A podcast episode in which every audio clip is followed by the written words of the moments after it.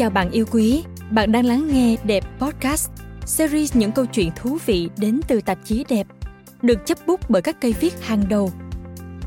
Đẹp Podcast được thực hiện bởi tạp chí Đẹp và Phonos. Phonos là ứng dụng âm thanh số và sách nói có bản quyền hàng đầu tại Việt Nam, nơi người bận rộn có thể tìm thấy kiến thức và nguồn cảm hứng để phát triển đời sống tinh thần và sự nghiệp.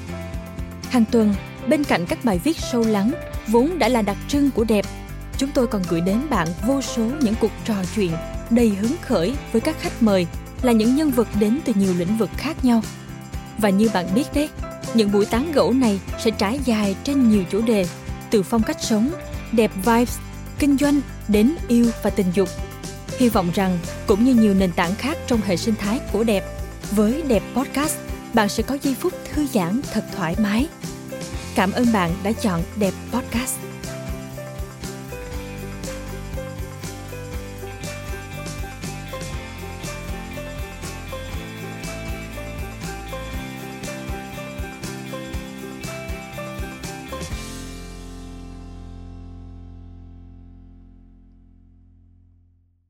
Đã bao giờ vì áp lực gia đình và xã hội mà bạn trộm nghĩ?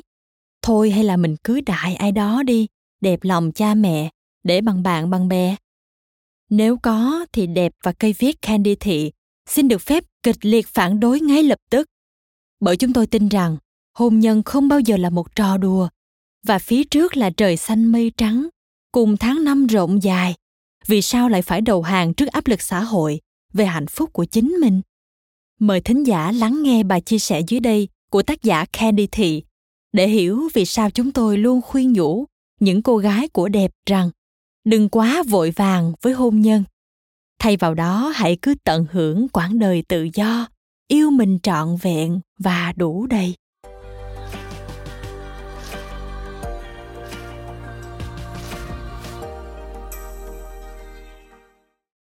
Hôn nhân không là trò đùa tác giả candy thị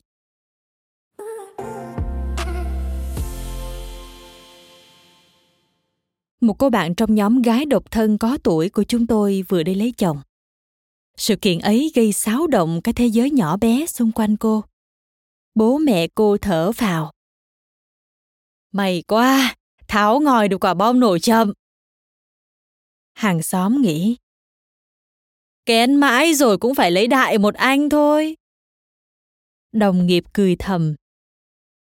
Sau giờ làm hết được tung tăng nhé còn bạn học cũ nghĩ thế là vào dọ rồi sự thật là, cô chưa bao giờ có ý định phải lấy chồng cô xinh đẹp và phóng khoáng, lạc quan, vui vẻ, thường đi du lịch và thích nhảy đầm tới nỗi chỉ uống nước thôi cũng nhảy bốc như người ta đã nốc hết một chai vang.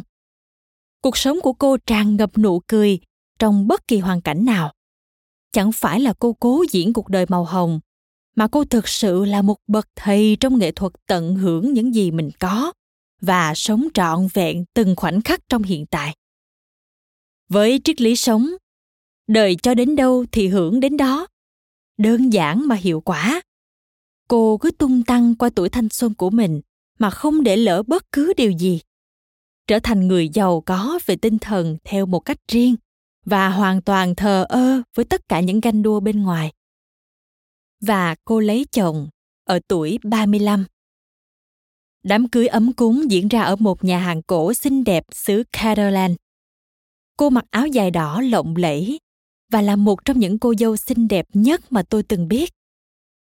Trên tay cô không phải bó hoa cưới, mà là một em bé vô cùng đáng yêu.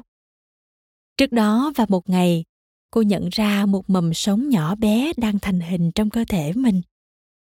Một cảm giác yêu thương kỳ lạ lớn dần. Em bé khiến cho cuộc sống của hai người bọn họ thêm màu sắc và đám cưới trở thành buổi lễ đáng nhớ kết nối cả ba người trong một vòng tròn mang tên gia đình tôi có cảm giác phần lớn những sự kiện xảy ra trong đời cô đều diễn ra tự nhiên, không cưỡng cầu, không hoạch định, không trông đợi, không giành giật vậy mà lại được người khác có thể nhìn cái sự được của cô theo kiểu ăn may, hay cưới đại cho xong. Cưới chồng ở tuổi 35 thì có sao chứ? chẳng có nghiên cứu nào chỉ ra phụ nữ kết hôn muộn là kém cỏi, là phải cưới để đẹp lòng cha mẹ cho bằng bạn, bằng bè. Người ta thường nói, cái kết đẹp của một mối tình là đám cưới trong mơ. Tôi tất nhiên tin vào điều đó, nhưng đồng thời cũng tin rằng nếu tình yêu của cô và chàng meteorite vẫn sâu sắc, thì đám cưới có xảy ra hay không lại không phải chuyện quan trọng. Bởi kết hôn chỉ đơn thuần là một bữa tiệc rình rang đính kèm một tờ hôn thú trong khi hôn nhân lại không đơn thuần là sống cùng nhà, ăn cùng mâm, ngủ cùng giường, mà là sự kết nối cao nhất về thể xác và tâm hồn giữa hai người dân. Sự kết nối đó có bền chặt hay không phụ thuộc vào cảm giác hạnh phúc của hai người. Mà hạnh phúc, dù ở dạng thức nào, cũng là cái đích cao nhất của đời người. Đó là điều mà tôi kiên quyết theo đuổi đến giờ tôi vẫn không thể hiểu tại sao phụ nữ lại đầu hàng trước những áp lực xã hội.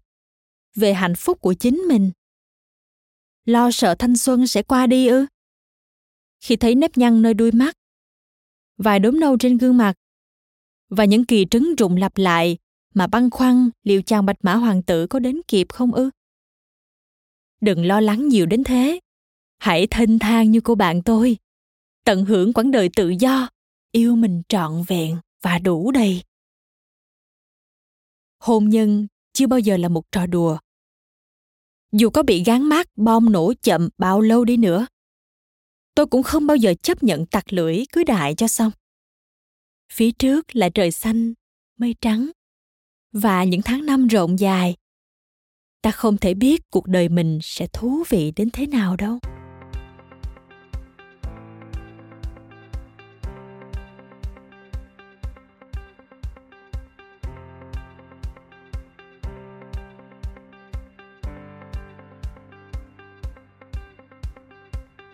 Cảm ơn bạn đã lắng nghe Đẹp Podcast.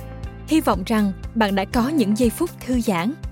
Hẹn gặp lại bạn trong các số tiếp theo của Đẹp Podcast nhé.